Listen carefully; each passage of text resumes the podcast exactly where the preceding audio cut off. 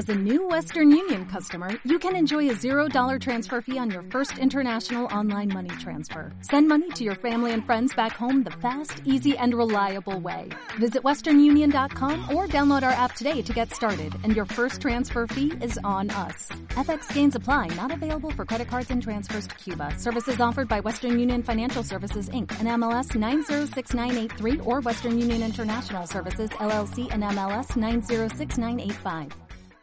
Este, pues bueno, como te podrás imaginar, Paula, este es un episodio muy especial porque pues es tu último episodio con buenos tragos. Con buenos tragos. Y pues sí voy a dar contexto para quien nos está escuchando, ¿no?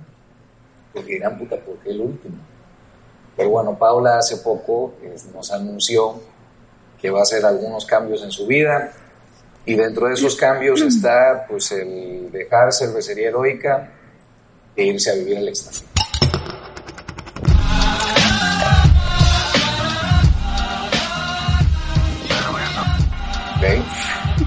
Este, pues fue una noticia, eh, sobra decir, ¿no? dura para la empresa. Sin embargo, este, pues a mí me dio mucho gusto ¿no? el, cambio que, estás viviendo ahorita y siento que viene para bien. Y pues como Rolando amigo, como te lo dije cuando me Cachucha, viste el anuncio, cachucha, cachucha de amigo, amigo. eh, pues me dio mucho gusto, ¿no? Y, y, pues sentí padre el hecho de que tú estés este, saliéndote nuevamente de tu zona de confort y que te vayas a, a España. Ahorita entramos en qué vas a hacer por allá. Este, y pues sí, eh, Paula, pues estuviste cinco años, casi seis, Sí. con cervecería heroica, heroica, sí. pero antes, pues tú y yo trabajamos juntos en Chrome Tres años. tres años, desde el 2013. 14. Yo, 14. yo entré en febrero del 2014. Desde el 2014 empezamos este, pues una relación laboral, Ujú, ¿no? Antes tú y yo éramos amigos de toda la vida, pero, Sí. Pero bueno, pues ha sido un largo camino. Un largo camino y muchas cachuchas de amigo, cachuchas de relación laboral. Qué complicado es, ¿verdad? Pero no estuvo tan complicado, ¿no? O sea, sí, tiene sus, sus temas y sus cosas, pero creo que, Lo manejamos bien. que lo manejamos muy bien. Ocho años, por algo fueron ocho años, ¿no? Sí. Pues sí, la verdad es que sí. Sí. No, y este, digo, hay un, o sea, se quedan como muchas a- anécdotas, ¿no? Que se convierten en aprendizajes, que me gustaría entrar en eso porque, pues, el chiste del podcast es, este, pues, aparte de contar algo interesante, pues es dejar valor, ¿no? En la gente que lo, que lo escuche. Y este proceso que tú pasaste, este, seguramente le puede ayudar a mucha gente que anda en lo mismo o anda pensando en meterse en un ambiente corporativo o en una dirección comercial de una cervecería o en la vida diaria, porque hay Sí. lecciones que te dejó tanto Chrome como cervecería heroica que seguramente le ayudan a cualquiera en la vida diaria. Claro. Entonces, pues ocho años se dicen fácil, pero pues la verdad es que sí es una carrera ya. Sí. Este, y pues entramos en eso. Si quieres, divídelo en época Chrome, época heroica, pero Sí. me gustaría preguntarte cuáles fueron las lecciones más valiosas que tú te quedas en todo este, en todo este tiempo que trabajaste, este, primero como ejecutiva de innovación y relaciones comerciales Sí. dentro de Chrome y luego como gerente comercial de cervecería heroica. Sí. Bueno, pues, o sea, primero que nada, me llevo un gran aprendizaje profesional. O sea, yo, yo me acuerdo cuando, cuando empezamos a trabajar juntos, Departamento de Innovación y Relaciones Comerciales de Chrome, bueno, Grupo Sego, Grupo Sego en ese entonces. Grupo Sego en ese entonces, siempre fueron como proyectos, eh, fue como cuando aprendí la parte corporativa o institucional de una empresa, ¿no? A cómo manejar y a cómo mediar, eh, pues la llegada de nuevas ideas, de nuevos proyectos, con personas que llevaban toda una vida trabajando de cierta manera, ¿no? Sí. Entonces, como que a ti y a mí nos tocaba de que, bueno, a ver, ¿cómo planteamos ciertas cosas sin que seamos, ah, pinches, chamacos estos. Chamacos que vienen, que quieren venir a revolucionar y no saben cómo es la vida, ¿no? Entonces era como mucho de, de dar resultados, de buenos argumentos, como de mostrar credibilidad, ¿no? O sea, también ante toda la empresa. Y fue como súper padre todo eso porque yo había estado ya trabajando, ya tenía que como cuatro años trabajando, bueno, como tres, pero en otro medio totalmente, en un medio de marketing y publicidad, ¿no? En una agencia de publicidad. Entonces, pues yo tenía relaciones con clientes, pero nunca como a la interna de cuidar las formas y, y en una empresa tan grande con tantas personas, ¿no?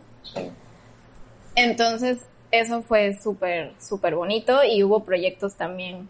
Me tocaron proyectos, o sea, para la vida de, de Chrome, pues también muy importantes, ¿no? Muy estructurales, como fue el cambio de marca, el cambio de oficinas. Entonces, pues sí, primero, o sea... La certificación Trace. La certificación Trace. Esa te la aventaste tú. También, la de Due Diligence. Sí. Sí, entonces, pues, sí, o sea, la parte de Chrome fue también como muy de muchos cambios y aprendí muchísimo en, el manejo como de eso, comunicación corporativa y, y cómo... cómo... Cómo brincar esa brecha generacional, ¿no? Sí. Y, y, cómo unificar este, pues personas que tienen una trayectoria brutal, ¿no? De más de 20 años algunos. 30, ya vida, sí. Había gente de hasta 30 años dentro de la empresa. Y cómo llegar con ideas nuevas y sumarlos a tus ideas. Sí. Eso fue complicado. Sacamos chispas, sí. ¿no? Porque sí, evidentemente había gente que, que sí nos apoyaba y decía, vamos a apostarle, me gusta el tema de las ideas nuevas y demás, pero hubo otra gente que no. Sí, y hubo resistencia y también me acuerdo que había que manejar la frustración, pero bonito, ¿no? Porque había muchas cosas que se proponían y que obviamente o no era el momento o no era la manera y entonces era como, puta madre, ¿y ahora qué hacemos, no? Sí. Bueno, hubo dos personas, ¿no? Ejecutivos de mucho tiempo. Evidentemente no voy a decir el nombre porque aparte no tiene nada de...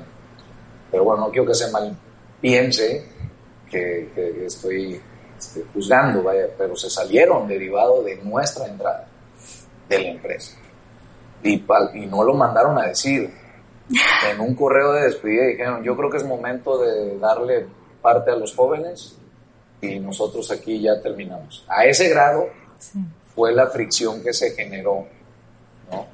Este, cuando, cuando tú y yo entramos y pues, el, el, Departamento de Innovación y Relaciones Comerciales, que básicamente éramos tú y yo. Sí, sí, sí. Y este, y pues creo que tuvo buenos resultados, ¿no? Ahora sí que como todo, de la fricción y de la adversidad viene normalmente las cosas buenas. Sí. Y estuvo, pues padre, fueron, como dices tú, o sea, pues un reto interesante. Yo venía de un trabajo en el extranjero, también un ambiente muy corporativo, pero al entrar a la dinámica de la empresa familiar, pues son dinámicas muy distintas, ¿no? Y, pues ahí, este, tanto tú como yo buscábamos esa credibilidad, tú por unas razones, ¿no? Y yo por otras, pero estábamos flotando en cierto sentido, o sea, no teníamos, a ver, ¿quién es el jefe de Rolando, no? Y estábamos, pues tú y yo, como que tratando de implementar cosas sin necesariamente una guía, ¿no? Por supuesto, mucho apoyo, ¿no? Y, y, como que muchos híbridos de mentoría, pero no una mentoría fija como tal, en donde, güey, hagan esto, esto y aquello. Sí. Entonces, pues nos las ingeniamos para llegar a proponer, de lo contrario, pues iba a llegar un momento que, pues, ¿qué, chinos hacemos? ¿no? Y no se iban a justificar de ninguna manera los, los puestos. Entonces, sí pasa, ¿no? Que, que de repente alguien llega a una empresa y, y pasa principalmente en las empresas familiares, donde llega una persona que es de familia y pues la dinámica es rara, porque es que le vas a decir al hijo. Incómoda para muchos, ¿no? Incómoda para muchos y pues... Eh, y por mucho que haya un proceso de institucionalización y demás, siempre, nunca, nunca te van a dejar de ver como parte de la, de la familia. Entonces, tú te tienes que forzar a dar los resultados, aunque a ti no te traten de manera convencional como, como empleado, ¿no? Y eso este, fue, fue un reto. O sea, me atrevo a decir que fue más reto a que yo tuviera un jefe, sí, que cabrón, tienes que hacer esto y, que me traigan chinga, ¿no? Sí. Este, porque era, ¿qué hacemos? ¿A dónde le buscamos y demás? ¿Por dónde vamos? Sí. Y afortunadamente, creo que tuvimos la capacidad de, de llevar varios proyectos a cabo y, y, pues ahora sí que por un mérito muy de nosotros. ¿no? Sí, sí, sí. A nivel comercial, incluso también, a nivel, pues los aduaminarios que se hicieron, super padres, donde había que cuidar las relaciones de clientes de también de toda la vida, eso estuvo súper bonito también. Sí, sí, sí, sí. Pues eso por la parte de Chrome. Ya no le digas pues. No, no, Chrome, Chrome. Y, y este. lo padre, pues es que también creo que fue un parteaguas, o sea, y ahorita el ambiente de Chrome o la, o la, pues no sé cómo decirlo, la manera de, de cómo se hacen las cosas en Chrome. Sí. Creo que la semillita la pusimos, la puso el Departamento de Innovación y Relaciones Comerciales, la pauta, ¿no? Y entonces está muy padre que ahorita, después ya de cinco años, que no estamos, bueno, yo no estoy tan involucrada ya, no, ya no estoy involucrada en, en Chrome, eh, pues se sigue se ven los frutos. Se ve, ¿no? Sí, pues es que es, viene de lo mismo, ¿no? De que al final de cuentas en Chrome los principales ejecutivos pues tienen cierta edad y crecieron con otras prácticas que, que pues evidentemente les funcionaron, ¿va? Sí. ¿No? Porque mentira que, que Chrome está donde está, pues así nada más porque sí. Claro. Y este, pero esas prácticas... Pues tienen eh, que ir cambiando. Ajá. fueron evolucionando Chrome sigue preservando la parte núcleo de lo que lo hace Chrome, ¿no? que es ese profesionalismo y ese, esa entrega al cliente y esa parte del servicio. Pero se hicieron ciertos cambios que creo que si no lo hubiera, si no los hubieran llevado gente, pues igual y con otra visión, ¿no? O, con, o de determinada generación, pues igual y nunca se hubieran implementado, hubiera tardado más. Yo creo que eventualmente sí, sí. Pero, pero sí fue la chispa ahí como para los cambios, ¿no? Y, y esa parte de, pues, digo, si hay gente escuchando que trabaja en empresas en donde nota una brecha generacional, pues yo la recomendación es que le, le diría es, este, pues primero que nada, es importantísimo aprenderte a este, saber, saber comunicarte, ¿no?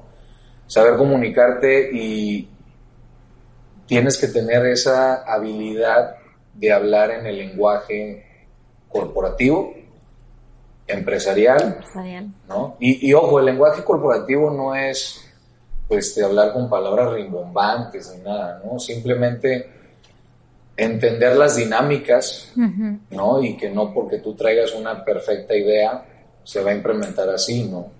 Hay muchos tejemanejes internos, hay burocracias que se tienen que respetar porque pues, no toda la burocracia es mala, ¿no?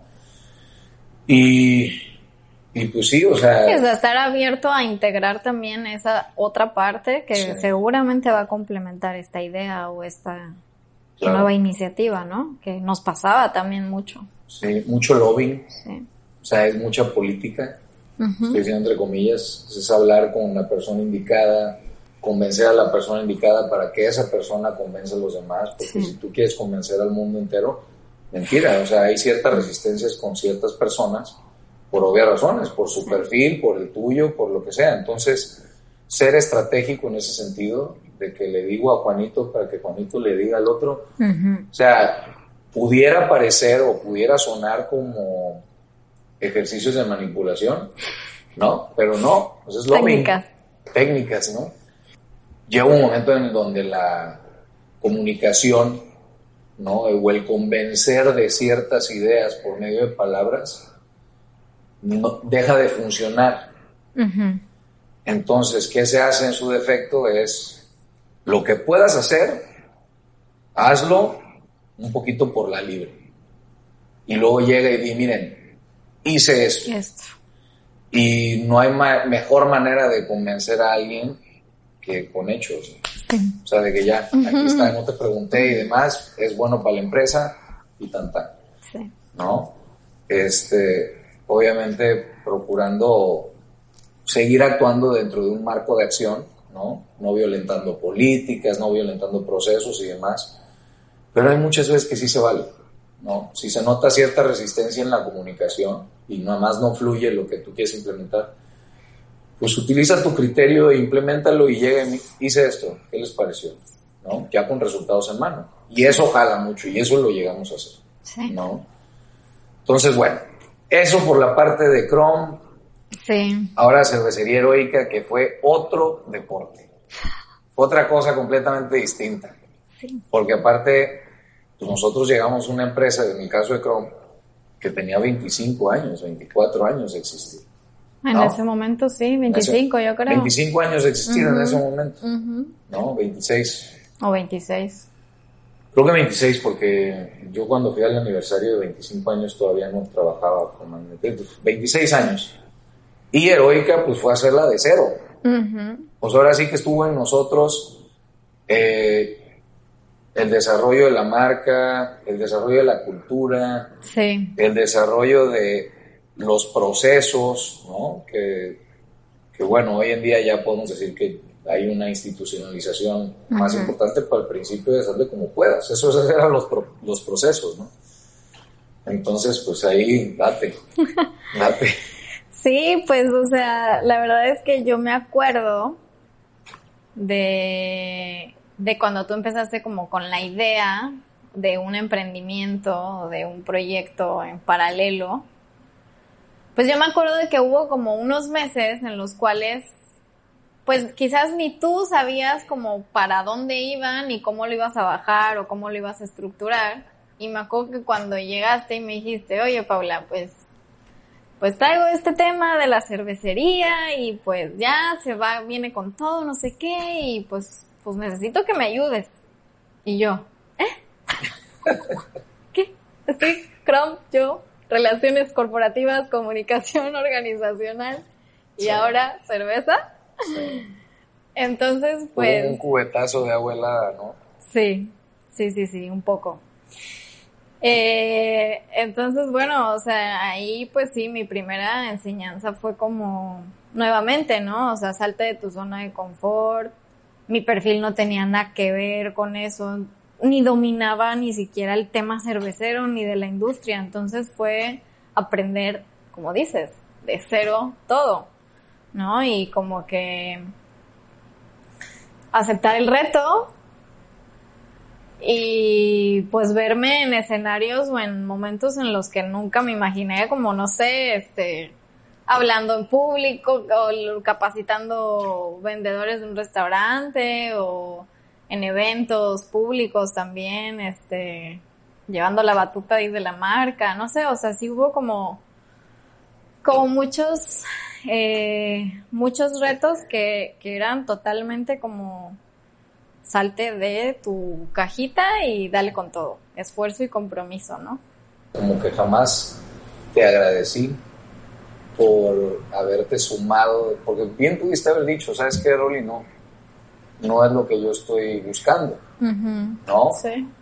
Y pues al final de cuentas, con esa transparencia que siempre nos hemos manejado, no tuviste, eh, digamos, alguna imposición, este, o, o- o más bien nuestra dinámica no se prestaba para sentirte ultra comprometida. Lo hiciste por, con- con- por convicción, ¿no? Cuando menos yo así lo visualizo. Espero sí sea. No, sí. Total. Entonces, este, pues la neta, gracias por, por fletarte este desmadrito, ¿no? Y, y, la verdad es que siempre de la mejor manera y me queda claro que fueron años complicados, ¿no? Sí. Y, y pues sí, o sea, la verdad es que sí fue un, un apoyo muy cabrón que en ese momento yo necesitaba. Entonces, pues gracias a eso se dieron muchas cosas.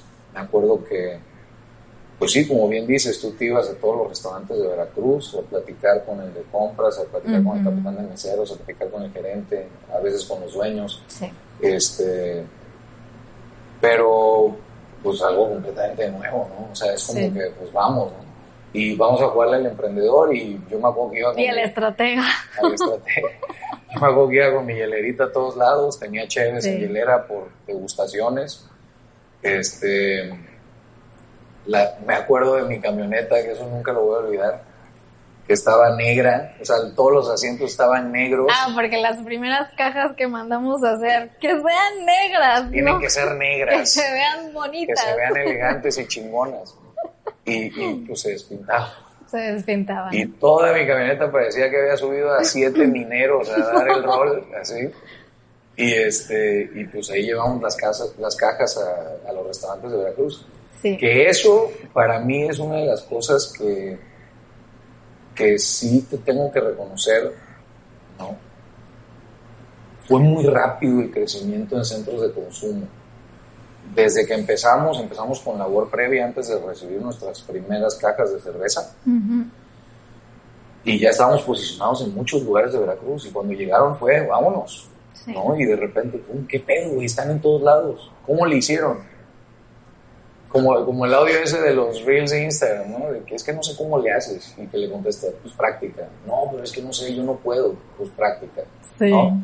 Y, y creo que en ese sentido sí fue que le chingamos, cabrón. Le chingamos, sí. O sea- y en ese entonces éramos nada más tú y yo.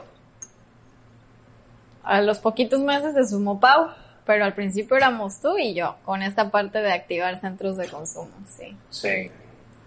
Sí, sí, sí. Pues la verdad es que sí fue una labor en donde se notó la chingada. sí. Y esa es una lección bien cabrona, o sea, y siempre, pues lo he intentado transmitir a Cervecería Heroica, que de repente nos quebramos el coco queriendo implementar estrategias así súper, súper locas y súper rimbombantes y teniendo una expertise bien cabrón y, y los cursos y demás. Y todo eso es súper valioso, súper pero no hay correlación más directa entre verdaderamente romperte la madre y los El resultados, esfuerzo, sí. ¿no? Y me acuerdo que tú y yo tuvimos una plática al inicio, es que, o sea, no sé, yo no tengo tantos tecnicismos para venta, ¿no? Este, al final de cuentas es una gerencia, tengo gente a mi cargo, no sé qué pedirles, no sé cómo medirlos y demás. Y yo dije, pues mira, está bien, o sea, y sí te entiendo, vamos a buscar cursos, léete este libro y demás, pero en lo que no adquieres ese expertise. Rómpete la madre, Paulis. o sea, fue una recomendación sumamente simplista, pero ya había mostrado dar esos resultados Ujú. al inicio de, de- de la empresa. Pero bueno, ya hablando de es- eso, es con respecto al arranque, pero a mí me gustaría este, que ahora hables de tus lecciones más valiosas con respecto a Heroica, de Sí. lo que viviste, qué fue lo que más, eh, más te llevas. Pues otra lección como que aplica, o sea, que aplicó, que ha aplicado, sigue aplicando en cervecería heroica y que me la llevo incluso para todo, o sea, es pues que nada es lineal ni estable, ¿no? O sea, en cervecería heroica de repente decíamos, híjole, ya, ya, esto ya la armamos, por aquí vamos, este es la forma, ¿no? Y de repente es, no, pues que el mercado no te responde, no, pues que los números, no, que los problemas de producción, o sea, o que la maquinaria, o que, Que salió mal un lote y que salió mal, que ya creíamos, no, ya tenemos el producto en el punto, no, pues pasa, o sea, siempre era como, órale, Sí. reto y reto y reto. Y entonces, pues obviamente uno como que, pues también depende mucho en qué mood andas personalmente y cómo navegas esas aguas. Sí. Pero pues dejas de ver eso, que, que el aprendizaje está en el día a día y que lo, que lo chido de la empresa es el día a día, ¿no? Nos desesperábamos mucho, también es un tema pues quizás de, de mentalidad y formas de ser, pero como de no, de no ver como... El escenario a largo plazo, ¿no? Sí. Sí. Entonces, eso para mí, o sea, profesionalmente y personalmente me, me sirvió muchísimo. Sí. Sí, ese dinamismo que se vive en un emprendimiento, en todas las empresas, o sea, no es necesariamente una empresa nueva, pero los pedos de una empresa nueva son distintos ¿no? a los pedos de una empresa ya consolidada, sí. Que pedos al fin, pero son diferentes. Entonces, sí, tienes razón, o sea, yo recuerdo que los primeros dos años, tres años, yo no manejaba muy bien el estrés, como que me ahogaba en un vaso de agua y se me veía, se me manifestaba en otras áreas de mi vida. Sí y no tenía, cuando menos yo, voy a hablar por mí, pero me acordé por lo que tú dijiste, no tenía esa capacidad de desprenderme para ver el escenario macro. Sí lo hacía, pero cada corpus, ¿no? Y lo hacía con, o sea, por, no por una decisión consciente, sino por algún momento de claridad. Y ahora sí tengo esa capacidad de, a ver, visión de microscopio, visión de dron, en el momento que yo decido. Sí. Y eso es súper valioso, porque si te ves inmerso en una serie de problemas y no tienes esa capacidad de despegarte y ver el escenario macro, ¿no? y ver el largo plazo, y ver todos los que has pasado, y ver el mercado, y ver tus competidores, y ver todo eso. Sí, si no haces eso, explota la cosa. Explota. y a su vez, la visión de microscopio es sumamente importante porque te, te ayuda a arreglar el detalle fino y en el momento lo tienes que arreglar. No puedes estar completamente, o sea, siempre viendo visión de dron. Sí. ¿No? Bueno, y ahora yo en ese sentido también te quiero agradecer a ti porque la verdad, o sea, a nivel, en términos empresariales y quizás nuestras personalidades también son diferentes, pero yo aprendí contigo también muchísimo esa parte, o sea, como de, también de no encasillarte solamente en los problemas y ver como más adelante qué puede, qué puede ser, ¿no? Sí. Y en ese vaivén emocional y de pedos, pues yo también aprendí muchísimo, muchísimo. Pues y obviamente de ti. Pues qué bueno, Pablo.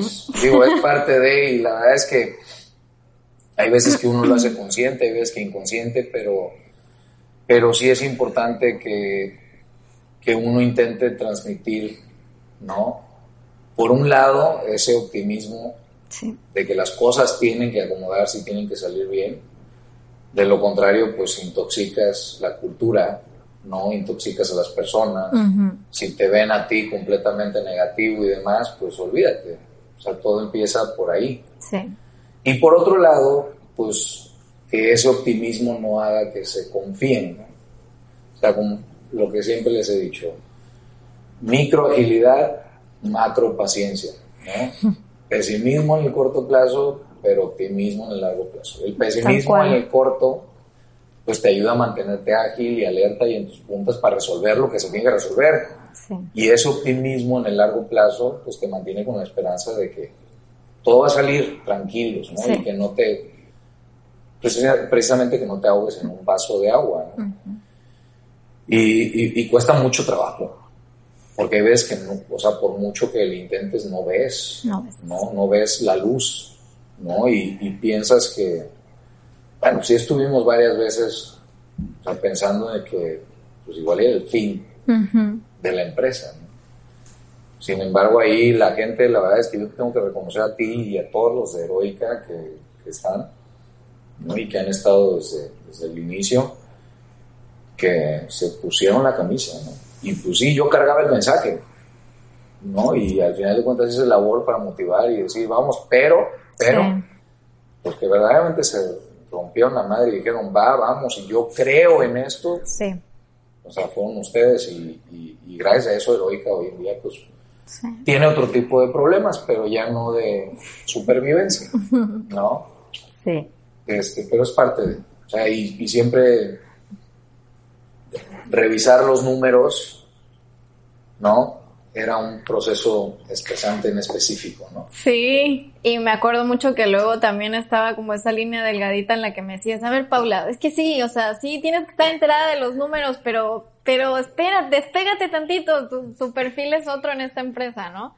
Pero sí, yo traía como muy presente otras partes. Claro porque era, porque somos o éramos incluso una estructura mucho más pequeña y entonces pues era todo, la comunicación era abierta, ¿no? En todas las áreas. Esos números, híjole, te pueden traicionar bien cabrón, porque eh, es depende de la perspectiva con la que los analices, ¿no? Y primero que nada, ¿qué números? Lo que sí te puedo decir es que si, si Heroica o sea, si la decisión de Heroica de continuar o no hubiera estado en manos de un financiero, pues Heroica no existiría. No. Eso sí, ¿no? Sin embargo, pues estuvo, o sea, la decisión estuvo más pues en nuestro cargo, ¿no? De que sí se puede, nosotros vemos otros números, otros indicadores, ¿no? Muchos indicadores que sí se podían cuantificar, otros que no. Sí pero al final de cuentas eh, persistimos ¿no? en, esa parte y esa parte de solamente ver los números desde la óptica de un financiero, hay veces que no aporta valor. Hay, hay veces que es clave, ¿no? Porque sí, también tienes que tener esa capacidad de decir, espérate, ok, una cosa es que yo sea romántico y una cosa es que yo tengo un sueño y que tengo un orgullo y un ego de querer hacer las cosas a pesar de los pesares. Sí. Y otra cosa es, este, pues ya ser tonto. Claro. O sea, entonces, esa parte, tú, me acuerdo que tú, este, pues por la naturaleza o la dinámica de cómo se dio este, la función de Paula dentro de Heroica, pues tú tenías un peso mucho más allá de lo comercial, ¿no? O sea, eras una project manager en todos los sentidos, ¿no? Y pues tú para llevar esa parte, pues tenías que revisar los números. Y me acuerdo que sí, muchas veces te costaba trabajo despegar tu labor comercial de los números, porque, por ejemplo, tú no querías mandar a hacer vasos, o no querías mandar a hacer este, playeras, ¿no? No querías mandar a hacer, porque decías, no, porque no hay lana. Entonces, me acuerdo que yo una vez que te dije, Paula, olvídate de eso. Sí. O sea, ya despégate de los números. Tu labor ahorita es crecer la marca, ¿no? Acá déjame a mí preocuparme por los números, ¿no? Tú olvídate un poquito de eso. Qué bueno que tengas la conciencia de... Literal, sí, así. Pero sí me acuerdo que fue un momento ya de, de, ya, por ya no te metas en los números porque te paralizaban. ¿no? Total, porque yo soy más como, y eso me, llega a, me lleva a otra enseñanza, eh, pues la de tomar riesgos, ¿no? Que, que en ese sentido también todo, yo soy como más de estructura mental y de cómo se tienen que hacer las cosas así como conservadoras o no sé, y tú eres mucho más echado para adelante, te gusta estar como todo el tiempo transformando, adaptándote y eso, más arriesgado en todos los sentidos, ¿no?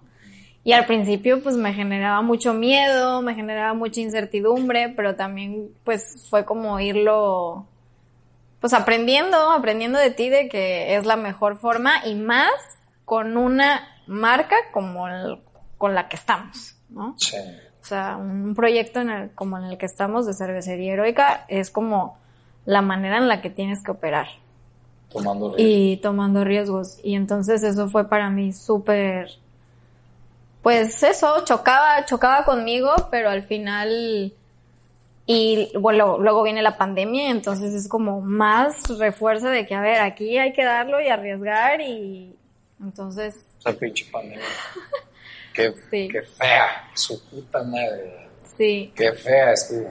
Pero es que desde el día uno, si no se hubieran tomado riesgos, pues Cervecería Heroica no, no estaría aquí, ¿no? Sí, claro. Y, ah, y la manera... ¿sí? de un riesgo. Exacto. ¿no? Y la manera en la que también tú o, o yo hayamos crecido y evolucionado en estos cinco años también es por eso.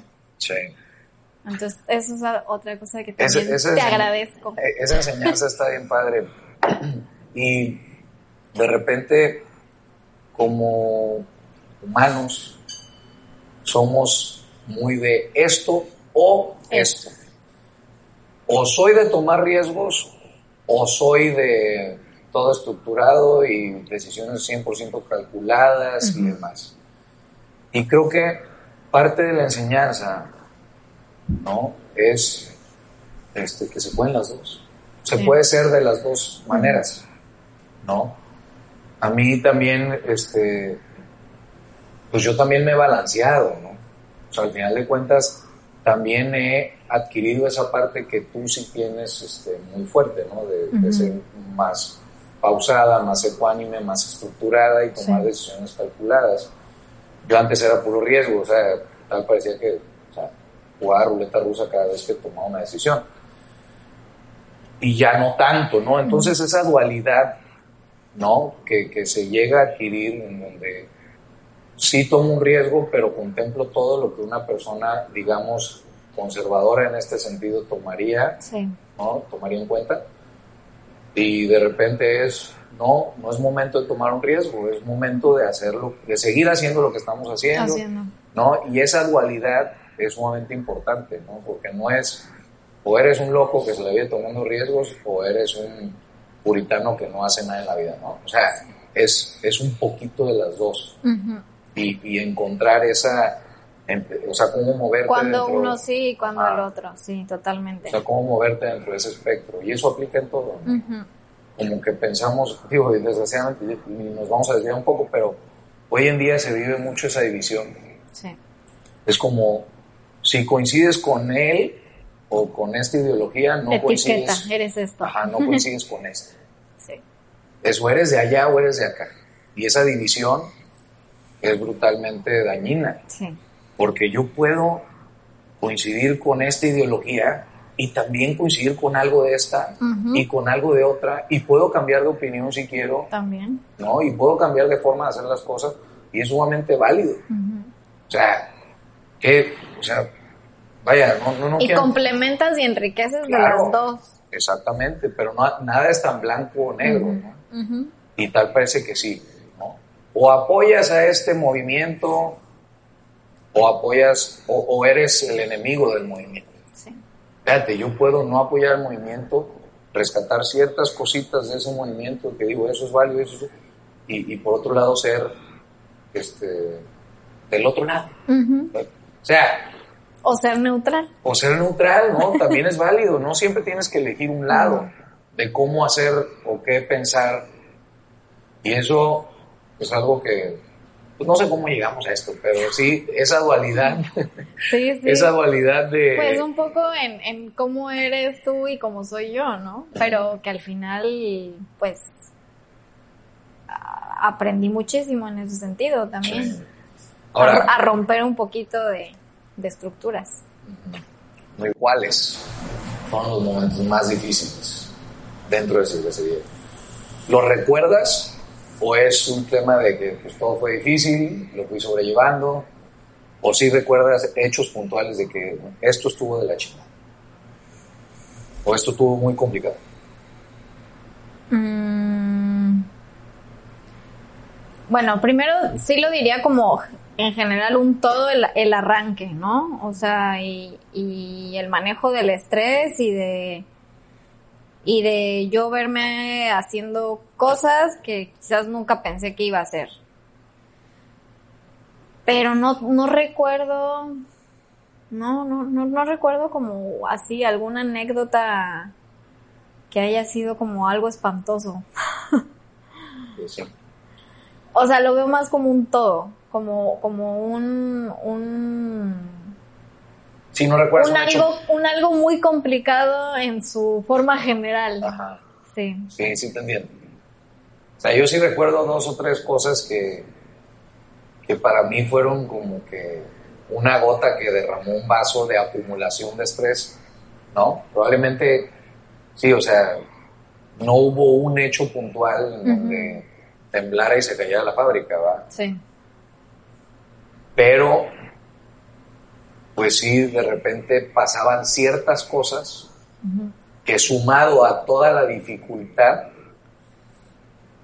era puta madre, ya no, o sea, ya no veías para dónde, para dónde moverte, ¿no? Y recuerdo una vez cuando tiramos un lote entero, o sea, como que ese hecho puntual, y por, por supuesto en el espectro macro, no debe ser algo que, que haga o que rompa a una empresa algo como tirar un lote entero.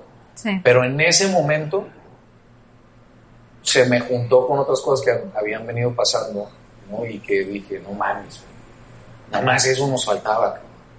Y me acuerdo que junté a todos en la fábrica, incluso el consultor que estaba en ese momento, Sí. ¿no? Y fue una plática sumamente estresante. O sea, fue, ya estuvo bueno, o sea, como diciendo, no, no vamos a sobrevivir si seguimos con estas mamadas y si siguen pasando estas cosas, Sí. ¿no? Y al final de cuentas no había una explicación simple de Mm. por qué ese lote salió mal. Entonces Y, no... y que a final de cuentas, si miras también en retrospectiva, creo que eso pasó a principios de la pandemia, un poco antes de la pandemia, que ya fue al año tres y pico de Heroica. Sí. Que en tres años también nunca hayamos tenido que tirar un lote, Sí, cuando hemos escuchado de muchas cervecerías que les pasa bastante seguido. pero ¿sabes qué es lo También que...? es como lo pones, lo- te quitas la visión de microscopio, ¿no? Sí, Pero bueno, sí, Sí, 100%. se junta, Ahora- es circunstancial, sí. también por una filosofía de siempre hacer las cosas bien. Exacto. tiramos ese lote porque yo sé por colegas Sí, que hay cervecerías que sale un lote y por no perder esa lana y por no perder clientes y no quedar mal con Sí. clientes y demás, pues hay muchas implicaciones derivadas de tirar un lote. sí, No es solamente, no, pues tíralo ya es otro. Pues sí, cabrón, espérate otras seis semanas, ahora tener ese stock. Son seis semanas de no vender esa cheve Ujú. y ver cómo un cabrón, y si es tu única cheve que haces. O sea, gracias a Dios nosotros teníamos otras. Pero sí sé de muchas cervecerías que dicen, no, papi, sácalo. Sácalo y véndelo y ni pedo. A Pero ver qué dices. Ajá, pero en ese momento, cuando se tira ese lote, el razonamiento fue para el sangrado. No, porque yo no quería que la gente probara una chela medianamente buena, que estaba tomable. ¿no? No era, no era una vomitada, ¿vale? No, ni era algo contaminado. ni estaba contaminado, ni nada, simplemente no quedó como queríamos, ¿no? Y yo visualizaba, ¿no? Un lote de 4.800 botellas. Y yo pensaba, 4.800 personas que se queden con una mala imagen de cervecería heroica y que encima vayan y digan, no, hombre, esa cervecería está X, la chévere, eh, no, no dice nada y que pum, pum, pum, pum, se fuera haciendo Sí. ese boca en boca de, no, o sea, así tienes que visualizar un lote, no como lo que te costó, no como lo- es, que es las posibles ramificaciones Sí. y lo- los, digamos que Las percepciones, impresiones. las impresiones que generas y, y esa cadenita de, ¿no? igual, y, y lo peor de todo es que igual y ni te das cuenta, pero tú te, o sea, por sacar un lote medianamente bueno, o sea, o a medias, mediocre, vaya, Sí. este, pues te privas de, de una clientela muy importante, ¿no? Y recuerdo que esa plática sí fue como que, híjole, no sé si se me notó, pero ya era una frustración de que no pude necesariamente ocultar, ¿no? Pues, Hubo supuesto, muchas pláticas muy duras. muy duras, ¿no? Hubo pláticas muy duras y siento que eso es algo que a mí me costó mucho trabajo. De repente yo tenía pláticas duras con el equipo y decía, chingados, me sirvió. O sea, como que se pusieron las pilas, ¿no? Y a mí me, me, o sea, yo me autoflagelaba diciendo que aquí a poco tengo que ser un pinche general de guerra siempre para que las cosas se den. Eso fue a la madre. O sea, como que me cuestionaba mucho el tipo de líder que era. y yo no quería ser un líder capataz, ¿no? Y regresamos al tema de la dualidad, ¿no? Muchas veces me ha funcionado, pues sí apretar y sí decir, y hay veces que se necesitan ultimátums y, ¿no? Y por otro lado, ser más, este, agarrémonos de la mano y cantemos Kumbaya. o sea, sí me ha servido las dos, la neta. Sí. ¿no? Y, y, y también... Sí, son válidas las dos. Sí, son válidas. Hay veces que tienes que apretar y hay veces que pues, tienes que, que, aflojar y dar confianza y dar, ¿no? Pero sí me ha servido, o sea, para, para ir reduciendo esas pláticas duras, pues ese proceso de institucionalización y establecer sistemas y no dejar nada al criterio, lo menos siempre hay un criterio por medio, ¿no? Pero lo menos posible dejarlo al criterio, procesos, etcétera, ¿no? Este, también me ha ayudado a que esas pláticas se vayan espaciando cada vez más, ¿no? Pero antes cada semana era una plática de dura y yo decía, no, es que yo no quiero ser ese líder, yo no quiero esa imagen, yo no quiero tener que sentir que tengo que apretar y sentir que tengo que tener la, la correa aquí, No, o sea, no, no va así. Y, y, yo se los decía, me caga, me caga hacer esto. Me caga hacer esto como papá. Me caga hacer esto, pero estás castigado. O sea, y al final de cuentas, pues sí funcionaba, ¿no? Pero, pero sí, o sea, es balancear sí. el tipo de líder que eres. Y no puedes ser el mismo líder siempre. No. Y sí, es, esa fue una dificultad, ¿no? Cuando recuerdo esa, esa vez que tiramos ese lote. Y, este, y hace poco tiramos otro, ¿no? Pero bueno, este no me afectó tanto porque lo, lo manejé diferente. Claro. Eh, y bueno, también la dificultad de la pandemia, ¿no? Yo recuerdo un día así estar en el departamento y tener una llamada con uno de los socios, ¿no? Esa parte de en donde ya ese socio, con toda la razón del mundo, con toda, porque él no estaba inmerso, él no tenía los indicadores cualitativos que yo. Sí. Y, pues en una llamada para pedir capital, para salir a flote, ¿no? Ese socio me dijo, no, güey, la neta conmigo ya no cuentas. Y me acuerdo en ese momento, dije, pues, pues sí, güey, o sea, ok, la neta te entiendo, cabrón. ¿No? Y cuando colgué fue, qué puta madre vamos a hacer, o sea, o sea, la nómina, güey. Lo primero que se me vino a la mente fue la nómina, ¿no? Y no era que la empresa fuera enteramente mal. Teníamos un activo circulante brutal, teníamos unas cuentas por cobrar brutales, pero no había flujo, ¿no? Y esa lana era un préstamo, yo le quería, o sea, yo le dije, te, lo voy a pagar. Pero pues me dijo, no, güey, no puedo. O, ya, ya empieza, ya empieza a pensar qué vas a hacer con el hoy, cabrón, porque... Y dije, no. O sea, me acuerdo que en ese momento fue como pinche conflicto interno súper cabrón y al otro día me junté con el equipo y, hasta hicimos el... ¿Cómo se llama? El, cuando íbamos con el altavoz por las calles el perifoneo. El perifoneo. No, y a ver, ahí el manejo del estrés y de la crisis es totalmente también tuya. O sea, me, me, acuerdo que incluso Pablo fue de que, no, sí, a ver, si Rolando viene y nos está diciendo que, que podemos y que nos vamos a romper la madre y que vamos a seguir por aquí vivos, pues vamos para adelante, ¿no? Y se, hicimos circo, maroma y teatro, o sea. Sí. Pero también el universo empresarial funciona de formas muy curiosas, porque justo dos semanas después de eso creo que nos cayeron como dos o tres maquilas. Sí. Que, ah, sí. cuando cayeron fue así. sí, o sea, eso. Y eso tú la cerraste. Nos cayeron, empezamos como a consolidarnos en tema de maquilas y también nos vino re bien crecer nuestro canal de venta directo al cliente final. Sí.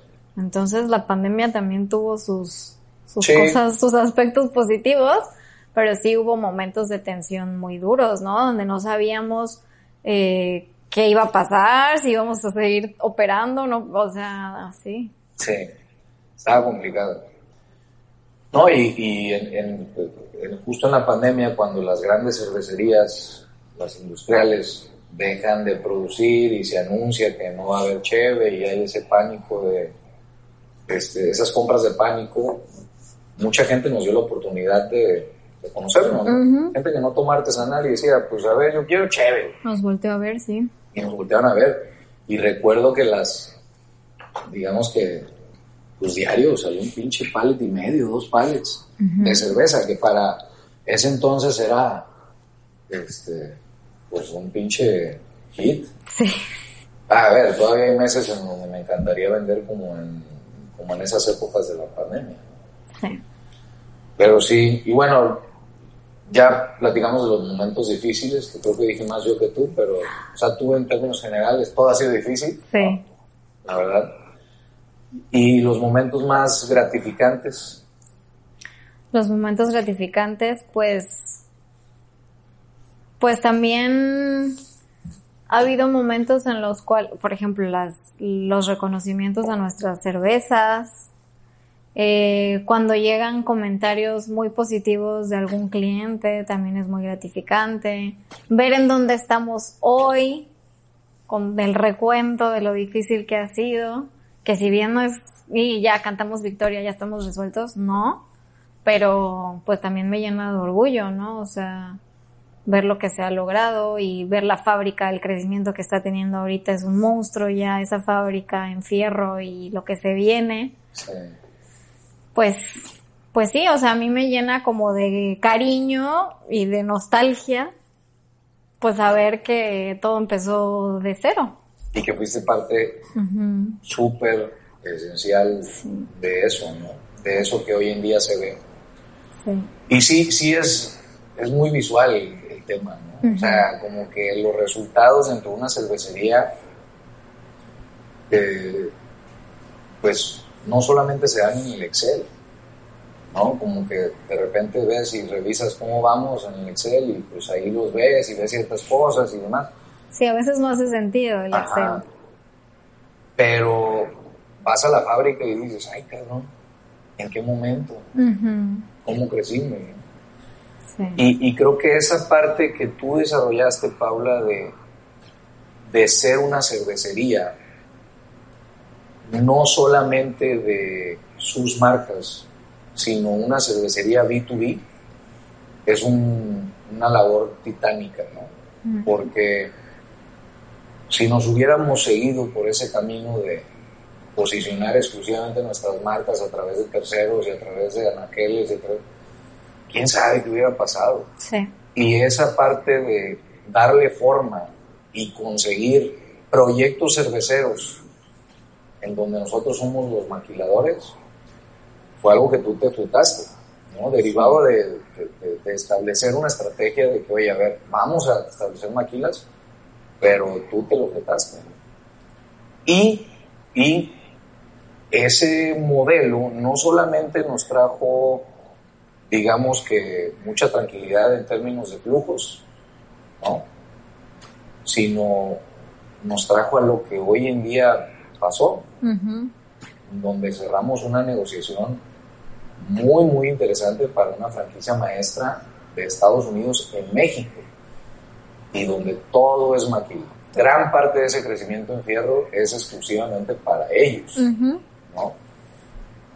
¿Pero por qué? Porque esa expertise de ser una cervecería se adquirió, sí. Que maquila y que le da la misma o más importancia a esas cervezas que a las propias, pues se hizo a base de producto de gallina, vaya, ¿no?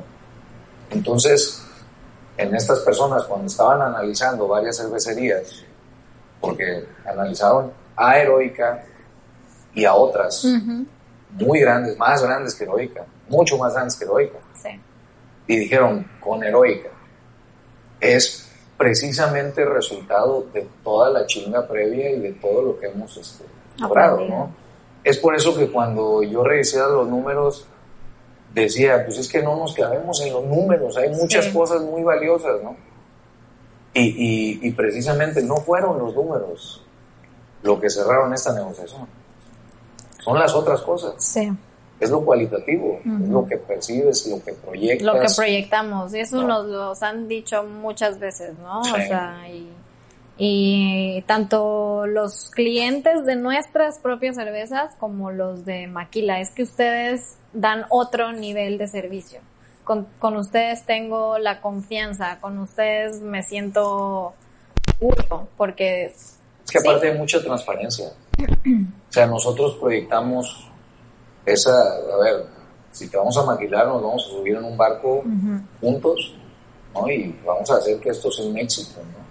Y hay mucha comunicación y, y, la, y la verdad es que tanto por medio del podcast como por medio de las pláticas hay transparencia en todo lo que hemos vivido sí. y la gente siente, híjole, estos cabrones le sufrieron, ahorita algo han de saber. Sí, y me van a acompañar, me van a ayudar. Y me van a ahorrar todos esos pedos que ellos ya tuvieron. Sí. Que es parte de lo que hace una cervecería, ¿no? Pues oye, maquila conmigo, no te metas en esta madre porque pues no vivas lo mismo que yo, ¿no? O sea, dedícate a vender tu cheve ya. Sí.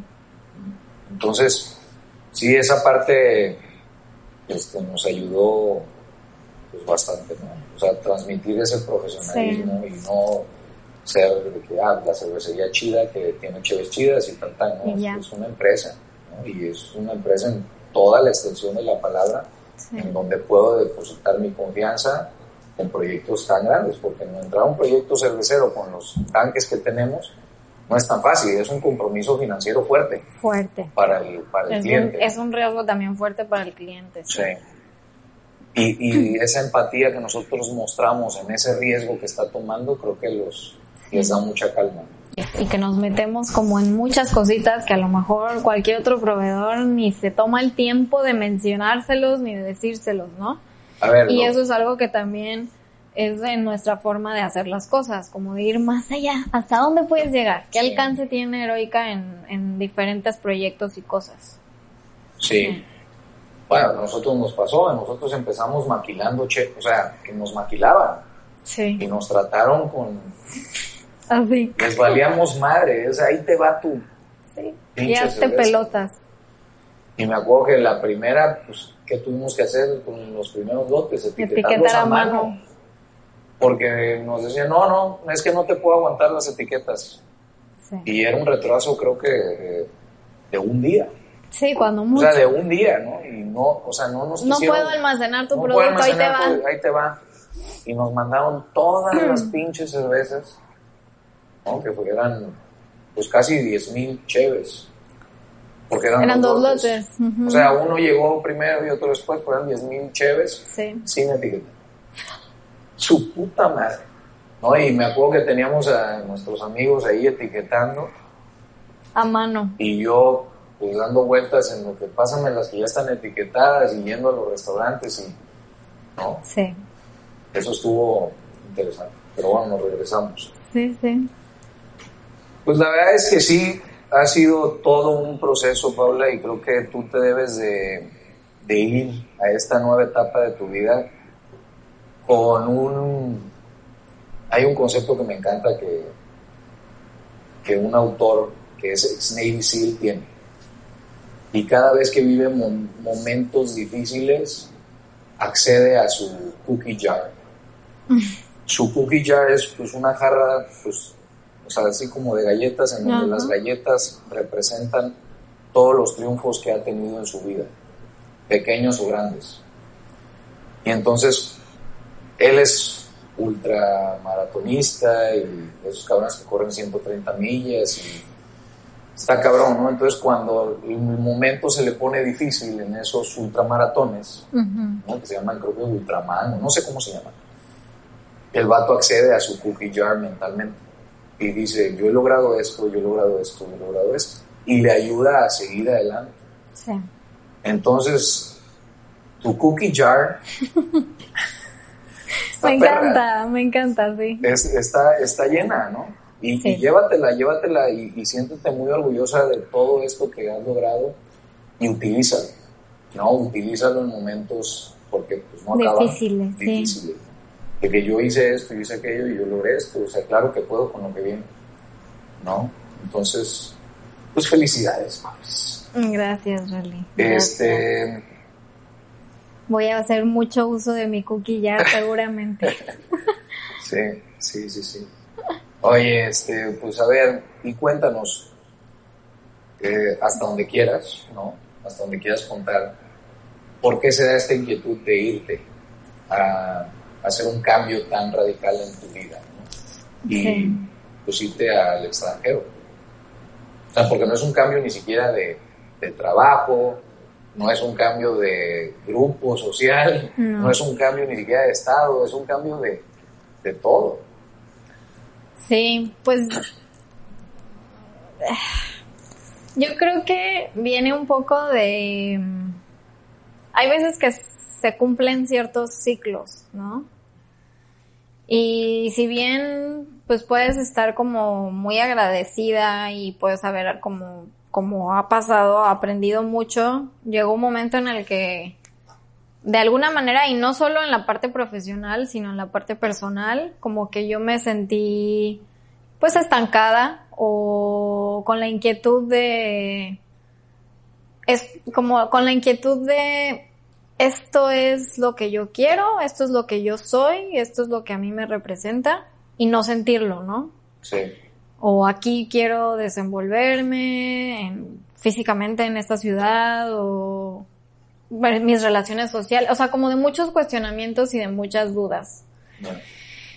Y pues eso, o sea, como principalmente sentir que quizás mi esencia o mi, mi personalidad ya había dado lo que tenía que dar aquí en este tiempo, plano y espacio de Veracruz, cervecería heroica y demás, ¿no? Un todo. Sí. Y pues ya era quizás mucho tiempo, eh, un tema difícil también contigo porque pues obviamente cómo te expreso que tengo esta inquietud tan fuerte y latente, ¿no? En mi cabeza, sin... Pues sin poner fricciones, ¿no? En, en el camino. Pero, pues sí, o sea, es como, quiero verme de qué soy capaz, quiero encontrar qué proyecto es el mío. Eh, no sé, es un tema Sí, o sea, no, no fácil de Es un tema de un cierre y comenzar algo nuevo y sí, difícil de explicar, pero, necesario. pero, sí, 100% necesario. O sea, y muy chingón porque, este, para mí ese, ese, ese proceso del que estás hablando es como un despertar, ¿no? Y es el inicio de una transformación este, muy chingona. Y no estoy diciendo que, pues todo vaya a ser miel sobre hojuelas, ¿no? Ahorita, ¿no? Pero ese cambio, pues viene bien, ¿no? Y, siento que tú eh, pasaste por un proceso de expansión personal, ¿no? Y de transformación y de superación y demás. Y eventualmente llegaste al punto en donde dijiste, si quiero seguir en este proceso de expansión, para grandes remedios, grandes soluciones. Y, siento que ahí es donde dices, tengo que tomar una decisión muy, muy valiente y tomar este riesgo y demás. Y aplicar, aplicar todo lo que he aprendido. Exacto. Sí, porque, porque al final de cuentas estar en una empresa, por mucho que esa empresa tenga planes bien chingones y todo, pues llega un momento que dice, espérate, si esto no se alinea con lo que yo estoy viviendo internamente, ¿no? que es un proceso de transformación, pues tengo que evaluar muy bien, ¿no? Y no quiere decir que el trabajo esté feo ni que nada, simplemente ahorita no empata, ¿no? No empata con este proceso. Y, y sí, o sea, lo que comentas de la dificultad que era hablar conmigo, ahí en esa parte yo creo que subestimaste de mi parte el lado amigo. ¿Me explico? Sí. Porque, pues por supuesto, como director de cervecería heroica, sí fue, ay, puta madre, ¿y ahora qué vamos a hacer, no? Y todo el proceso de reclutamiento fue una odisea. Ahorita entramos en ese. Mm. Y, pero, pero como amigo, la verdad es que te lo, juro, te lo juro que fue muy auténtica mi reacción. O sea, inmediatamente que me contaste que te ibas a España, a pesar de que noté que, o sea, noté que fue sumamente complicado decirlo, ¿no? Y sacarlo y verbalizarlo ese día que estábamos en mi privado, o sea, me dio mucho gusto, ¿no? Y dije, güey, pues la neta es que lo primero que te voy a decir es felicidades. Felicidades. ¿No? Entonces, sí, o sea, me da mucho gusto que estés así como que en este proceso y, que, y que este proceso te lleve a decisiones tan, tan aventuradas, porque no, no, es, no es fácil. ¿no? Sí, como que de alguna manera de repente te envuelves en, en no escuchar tus necesidades o no escuchar tus sueños o tus, tus, sí, tus inquietudes y no eres totalmente honesto contigo, ¿no? Y, y, ahí te vas, y ahí te vas, y ahí te vas, y ahí te vas, pero pues sí, o sea, creo que, creo que viene, o sea, es, es difícil soltarlo y todo, y, y ya irte de lleno así straightforward a lo que vas, sí. pero tanto para mí como en este caso específico para Heroica, pues seguramente va a ser muy positivo también, ¿no? Sí, sí, sí. Seguro, y aparte dejaste unos cimientos muy importantes, lo que platicamos hace rato, ¿no? Entonces, eso, esa parte, este, pues he aprendido yo a lidiar con el cambio, ¿no? Y como que hasta, de cierta manera, en este caso, pues muy triste porque el cambio viene con tu puesto, pero a mí siempre el cambio y el reto me, me motiva. O sea, he aprendido a disfrutarlo, ¿no? Y en esta nueva etapa en donde va a haber una nueva persona en la que voy a estar así este, súper cercana, digo, vamos a, o sea, como que me da entre que adrenalina y nervio, ¿no? Pero de chido, ¿no? De que vamos a ver qué pasa.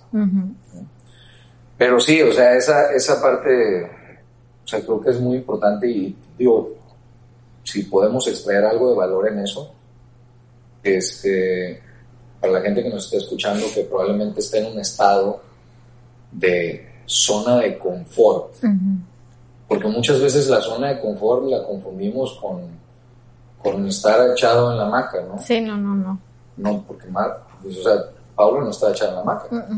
Sin embargo, ya estaba en un estado en donde su proceso de evolución se frenaba, ¿no? No sé, corrígeme si no. No, sí. ¿Ok? Entonces, pues era una zona de confort. Seguir evolucionando y transformándote implicaba salirte de esta área de tu vida, de, este lugar, ¿no?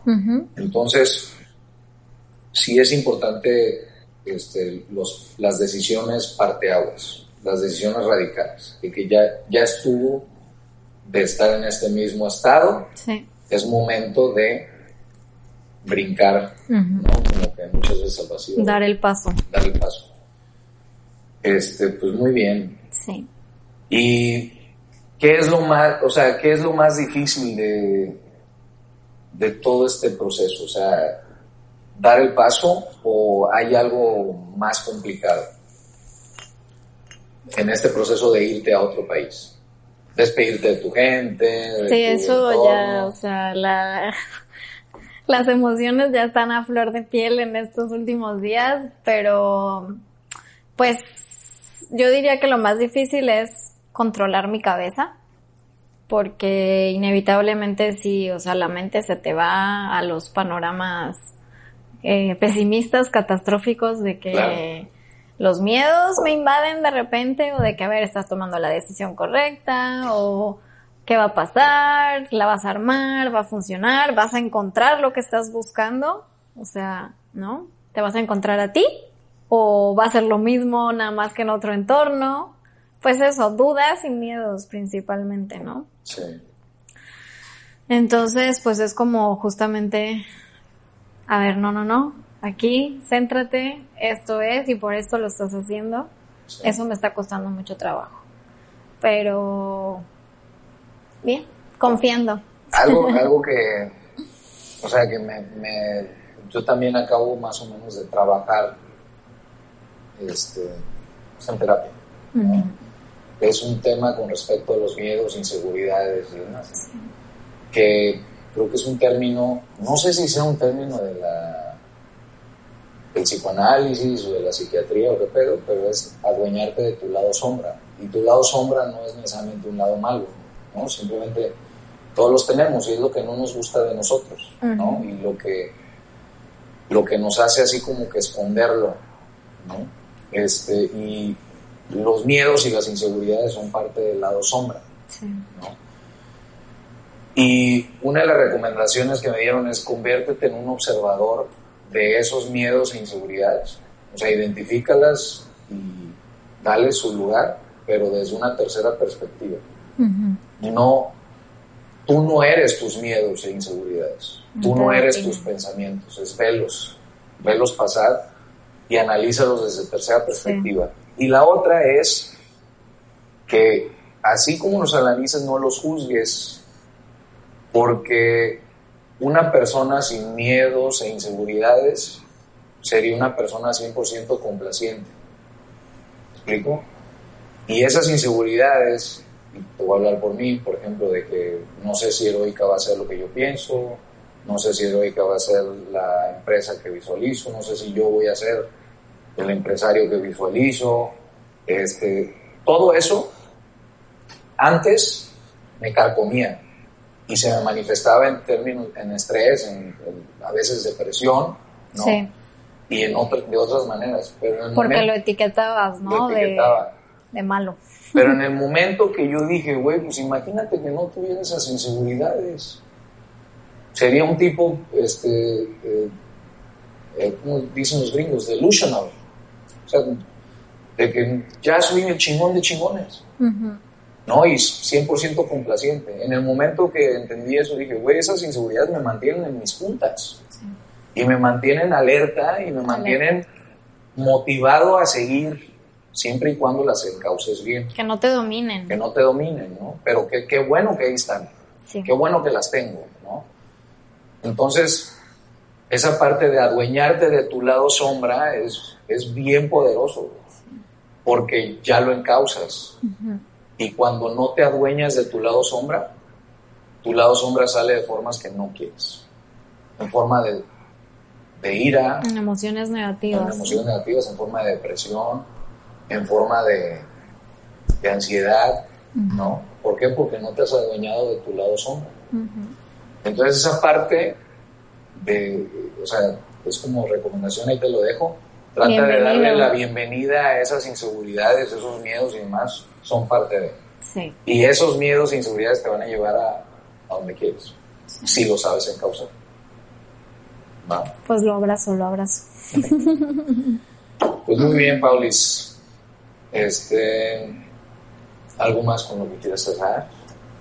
No, a ver, de lo que anoté, creo que sí me aventé todo. Sí mencionamos todo. Un mensaje a los heroicos que te van a extrañar. Porque, a ver, pues eso es otra parte, güey. O sea, tú eres cara de cervecería heroica y la gente te ubica bien cabrón. Porque pues, en todos los eventos estás, en contenido de redes estás. Sí, sí. Ante los clientes eres la principal representante de la empresa. no. pues primero agradecimiento porque a muchos ni los conozco, pero por ellos pues también había una parte de reto constante de hacer las cosas bien y de esfuerzo y de, sí, o sea, mucho, mucho aprendizaje y agradecimiento porque también hubo quien nos incondicionalmente nos apoyó y eso también se sentía súper bonito. Y pues que los voy a extrañar, los voy a extrañar, sí. Muy bien, Pablis. Pues bueno, ahí le cerramos. Todo bueno, ¿no? Sí. Sobres. Éxito en España. Ahí nos Gracias.